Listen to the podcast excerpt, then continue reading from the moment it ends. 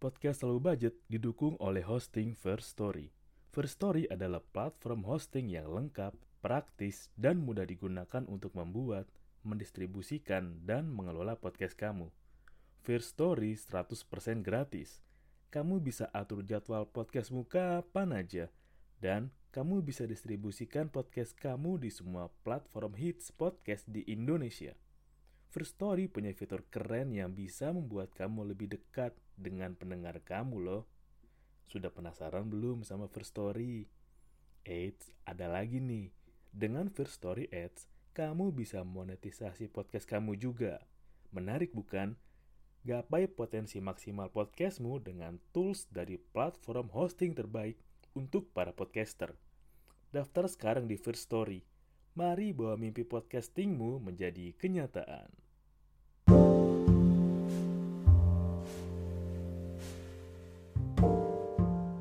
Selamat datang di sini ya Low Budget. Oke, rekaman ini dibuat tanggal 16 April 2022, hari Sabtu. Jadi tadi gue niatnya emang Sabtu itu mau keluar sama teman gue. Jam setengah 8 lah malam gitu kan. Nah, ada kejadian random sih. Jadi pas gue mau ngeluarin motor, bokap gue tiba-tiba bilang kayak, e, Don, uh, kamu dengerin si toko A ini ya? Dia kan orangnya gini banget kan. Orangnya nggak pinter deh. Janganlah dengerin pendapat dia, omongan dia. Terus ya gue jawab, iya dengerin kok ya. Terus bokap gue bilang lagi sih, nggak usah dengerin lah, dia kan orangnya si tokoh politik A. Udah ngapain dengerin dia lah, udah nggak usah lah.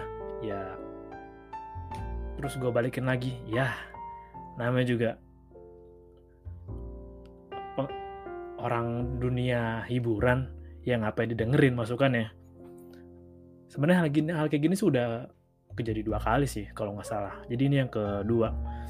Ya emang kita tahu kayak tontonan bokap-bokap itu kan pasti nonton politik di HP gitu kan karena udah jarang nonton TV atau nonton seputar politik atau nonton ILC atau nonton ya acara-acara komedi lah.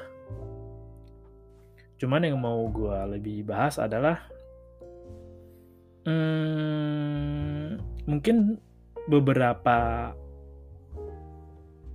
hal yang dikonsumsi oleh orang tua kita ya orang tua gue orang tua lo emang nggak seberagam kita atau semenarik kita tuh nggak sebanyak pilihan yang bisa kita pilih lah.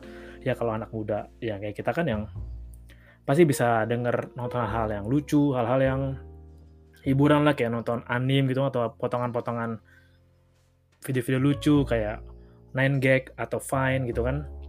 Tapi kalau orang tua kita kan karena emang lahir pada zaman di mana pilihan hiburan itu nggak banyak dan tontonan TV itu masih satu karena kan zaman dulu yang masih mendominasi TV itu TVRI kan. Jadi ya wajar aja kalau emang opsi pilihannya pun nggak bisa jauh atau nggak bisa seluas anak-anak muda. Dan hmm, menurut gue hmm, gimana gue bilang ya gue nyusun kata-katanya dulu. Hmm, ketika emang orang tua lu beda pendapat sama lu atau menyarankan hal yang sebenarnya lu suka tapi nggak suka kayak gue kan suka ngikutin si toko A ini kan tapi emang orang tua ya bokap gue bilang gak usah dengerin ini lah ini si orangnya dari politik ini orangnya si ini. Ya menurut gue lu harus bisa belajar memaklumi cara pandang dari orang tua lu uh, ini emang gue khususun sih buat orang-orang yang ya buat lulus semua yang mungkin masih usia 14 ya sampai 25 26 lah. Karena emang kalau lo udah usia 29 28 29 30 tapi lo masih suka ngedebatin hal-hal yang ya menurut itu ya nggak perlu didebatin dan lo permasalahin menurut gue masih aneh sih kayak ketika lu ya gampangnya gini deh ketika lu usia 28 sampai 30 tapi lu ngerasa bahwa orang tua lu berperan dalam menghalangi mimpi lu, menghalangi cita-cita lu ya gue rasa ada yang salah sih sama lo gue bisa nge, nge gue bisa mengatakan ini karena seharusnya dengan usia yang semakin tinggi lo udah harus tahu dong posisi lo gimana tanggung jawab lo seperti apa dan lo harus bisa memaintain emosi lo sendiri dan ternyata emang ada sih yang udah usia 30 tapi kayak merasa ah orang tua gue ngalengin gue nih orang tua gue gak suka nih kalau gue ini nih. Hmm, ada pembahasan yang menarik sih ternyata jadi kalau di psikologis kalau di psikologi mungkin bisa dibilang bahwa bukan orang tua yang ingin menghalangi mimpi lo ingin yang menghambat lo maju menghambat lo sukses tapi orang tua itu ya sebenarnya peduli sama lo, sayang sama lo. Dan orang tua lo itu yang tahu lo itu seperti apa. Ya mungkin hmm, ketika lo usia-usia ABG muda gitu lo bisa berpendapat bahwa ya dunia akan selalu menentang lo, lo berharap dunia berubah sesuai kemauan lo. Dan ternyata emang cara dunia bekerja itu enggak dunia itu nggak berubah se kemauan kepala lo enggak dan lo nggak bisa merubah seseorang untuk mengikuti kata-kata lo. Dan emang sih mungkin beberapa hal yang orang tua itu suka memaksakan kehendaknya oke okay lah.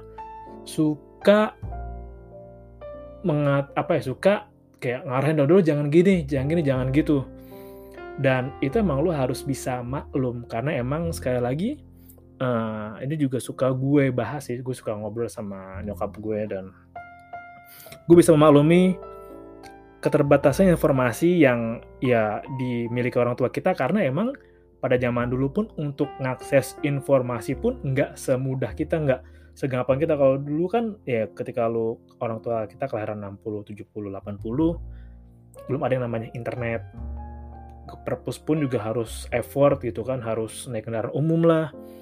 Terus belum ada namanya copy paste buat skripsi lu lah dan belum ada yang namanya bisa ebook atau bisa baca gratis gitu atau buku-buku bekas bisa bu nyari buku-buku bekas bagus kan nggak segampang sekarang. Jadi ya informasinya pun nggak bisa sekaya kita ya meskipun memang kita lebih suka mengonsumsi banyak hal-hal yang receh. Dan makanya ini dia kayak perbedaan kualitas antara generasi dulu dan sekarang emang jauh sih. Di mana emang kalau sedikit melompat ke arah lain atau ya ke sudut pandang lain ya kalau ke arah musisi pun gue juga pernah beberapa kali denger kenapa musisi tahun 50 60-an 70-an itu musiknya bagus banget dan living legend sampai sekarang. Karena ya zaman dulu tuh kalau lu nggak mempunyai skill yang bagus lu nggak bisa main alat yang bagus alat musik yang dengan pinter lu nggak punya vokal yang khas lu nggak punya kemampuan untuk menciptakan musik yang bagus ya lu musisi rata-rata. Makanya kayak musik-musik tahun 60-70 pun masih suka denger sampai sekarang ya. Contohnya Queen Paul Anka kalau lu tahu Paul Anka. Atau hmm, yang When I Love Me When a Woman. Ah oh, gue lupa judulnya apa tuh. Percy Sledge oh man. Dia legend banget sih. Gue suka banget lagunya. Dan John Denver mungkin atau yang hmm, Yusuf Islam. Musiknya mereka masih legend sampai sekarang. Karena emang saat musik itu dibuat mereka buat itu dengan penuh skill penuh effort dan belum banyak alat yang bisa menunjang untuk musik mereka supaya lebih bagus. Oh satu lagi. ABBA gue demen banget lagu ABBA Dancing Queen damn dan Hmm, menurut gue ketika ya lu ketika usia masih di atas 28 oke gue mengatakan untuk usia 14 sampai 27-an deh. Lo harus belajar memaklumi bahwa ya orang tua lo pun enggak atau ya emang enggak enggak memiliki sudut pandang yang sebanyak lo dan emang zamannya udah beda. Mungkin emang lo bisa bilang bahwa wah orang tua gue nggak setuju dengan gue nih orang tua gue nggak tahu nih maunya gue apa nih. Sebenarnya bukan enggak tahu maunya apa anaknya, tapi keinginan lu belum lu sampaikan ke orang tua lu dengan ya lu bicara empat mata langsung. kebanyakan kan lu pasti ketika minta oh gue minta dimengerti dong gue minta orang tua nggak mengerti gue sebenarnya lebih ke cara menyampaikan lu gimana dan apakah lu mau melibatkan orang tua lu sama apa yang lu jalanin. Kayak gue gue udah bilang sih gue mau bikin siniar.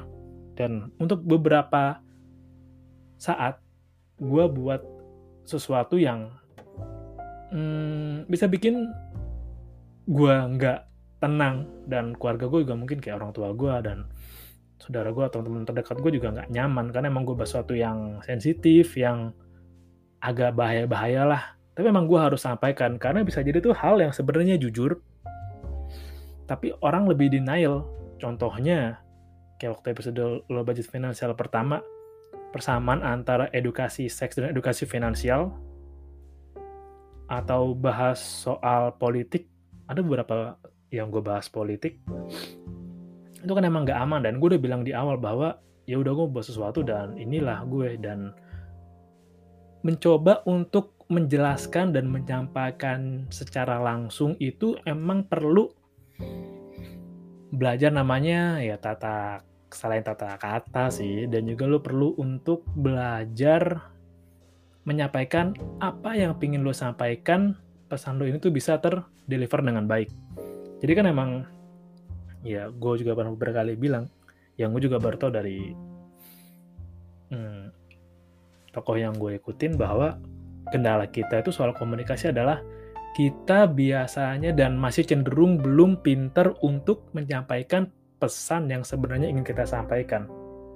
Kayak misalnya contoh kayak di, ibu direktur Pertamina kemarin bilang kan, Bu, gimana Bu BBM Pertamina eh pertama naik 12.800 Bu? Ya mungkin jawabannya eh bukan mungkin jawabannya Ibu itu bilang kayak, "Loh, BBM sebelah aja naik nggak masalah kan?" Ya kan? Ya sebelah naik 16.000 nggak masalah kan? Nah, maksud yang pesan yang disampaikan bisa jadi bahwa bukan masalah perbandingan harganya, tapi masalah loh, kan yang sebelah itu kan naik benar-benar ngikutin harga pasar dan kita itu masih menaikkan dengan pertimbangan masih ada bensin yang disubsidi dan masih ada kepentingan lain yang kita bela-bela ini demi bisa menahan BBM nggak harus naik sampai ke 16.000. Ya mungkin maksudnya yang disampaikan begitu, cuma cara menyampaikannya itu dengan kata-kata yang kayak demikian. Memang kita masih terbiasa terkendala untuk menyampaikan itu, makanya ketika lo ingin menyampaikan sesuatu ke orang tua lo, cobalah untuk menyampaikan pesannya dengan jelas. Dan ya emang harus belajar mengalah mengalahkan ego. Dan gue rasa juga bukan orang tua lu nggak pengen nahan lu enggak orang tua lu tuh khawatir aja.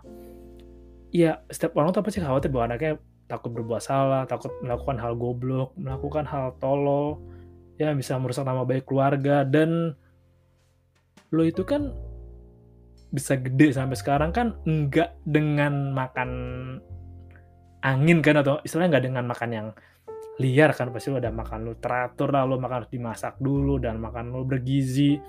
Dan itu kan untuk mendapatkan itu semua kan enggak dengan lo ditaruh di alam ditaruh di hutan gitu enggak kan lo dirawat di rumah lo waktu kecil dibeliin pampers diajak belajar jalan diajak ke mana-mana diajak mengenal ini mengenal itu cari tahu ini cari tahu ini belajar ini belajar itu dan ya bisa dibilang emang anak itu investasi investasi untuk agar orang tuanya itu ya tahu bahwa gue bisa punya anak yang bermanfaat untuk orang banyak dan bisa ngebantu untuk orang lain juga.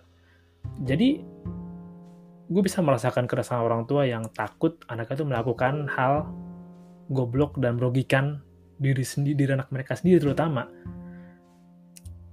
Cuman emang caranya pun bingung juga. Kan abang ada yang orang-orang tuh kalau emang sayang sama seorang atau yang menunjukin kasih sayangnya tuh nggak bisa yang sini uh, aku tuh sayang sama kamu nggak ada nggak banyak yang nggak bisa bilang secara langsung kan tapi menyampaikan kayak sebenarnya sayang tapi bilangnya jangan kayak gitu jangan pergi ke sana. Jangan pergi ke sana. Artinya sebenarnya papa atau mama ini khawatir kamu kenapa-napa kalau pergi ke sana apalagi di sana itu kan terkenal kan bla bla bla bla. Nah itulah makanya kita mesti belajar untuk menerima pesan apa yang sebenarnya ingin disampaikan, bukan pesan apa yang benar disampaikan secara tersirat. Orang tua mungkin salah, dan mungkin banget dan suatu saat kalau gue jadi orang tua mungkin gue salah karena emang zamannya pasti sudah beda, referensi pengetahuannya juga sudah beda.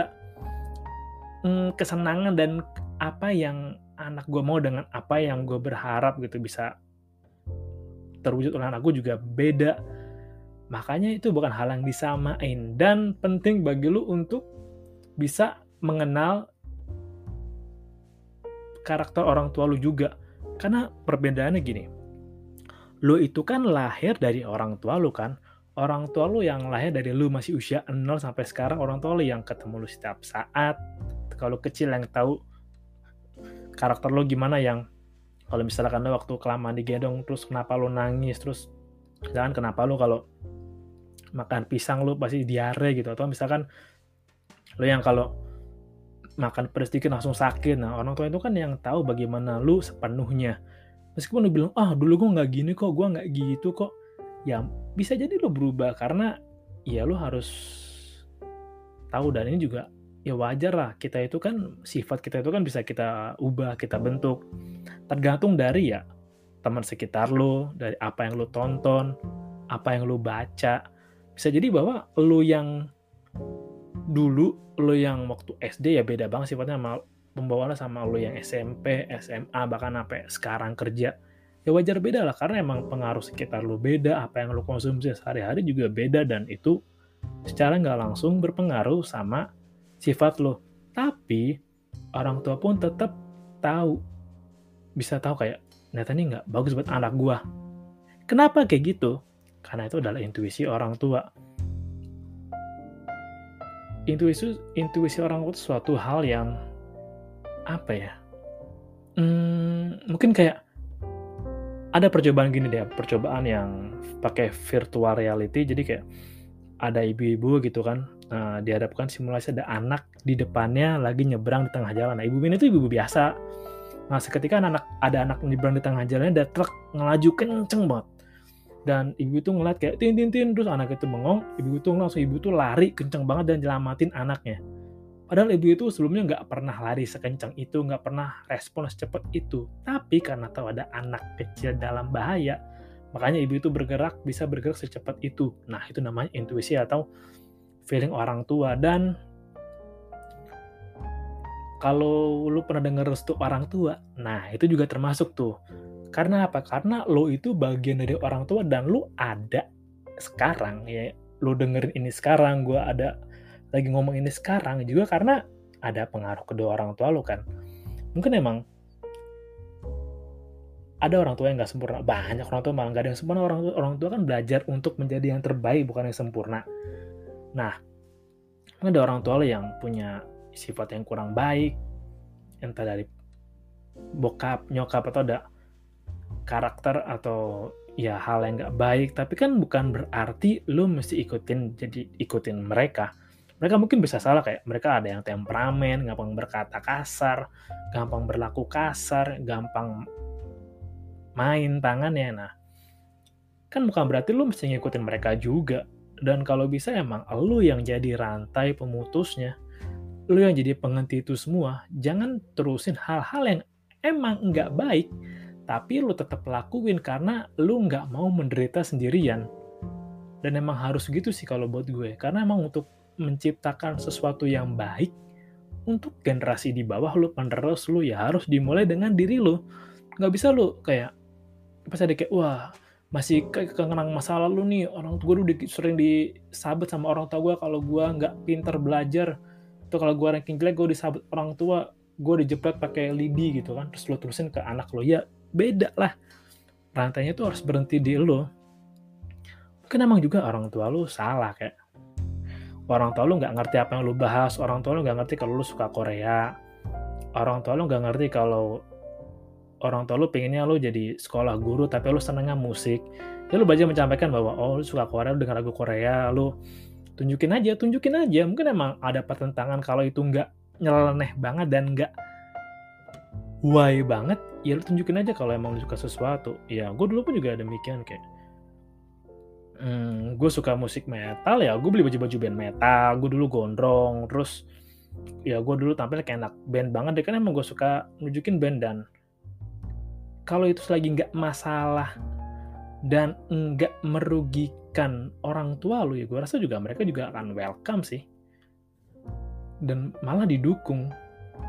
Karena pasti ada rasa senang kayak wah ternyata anak gue senangnya ini nih wah anakku udah tahu anak gue minatnya di sini nih. Ya udahlah gue ngedukung aja lah.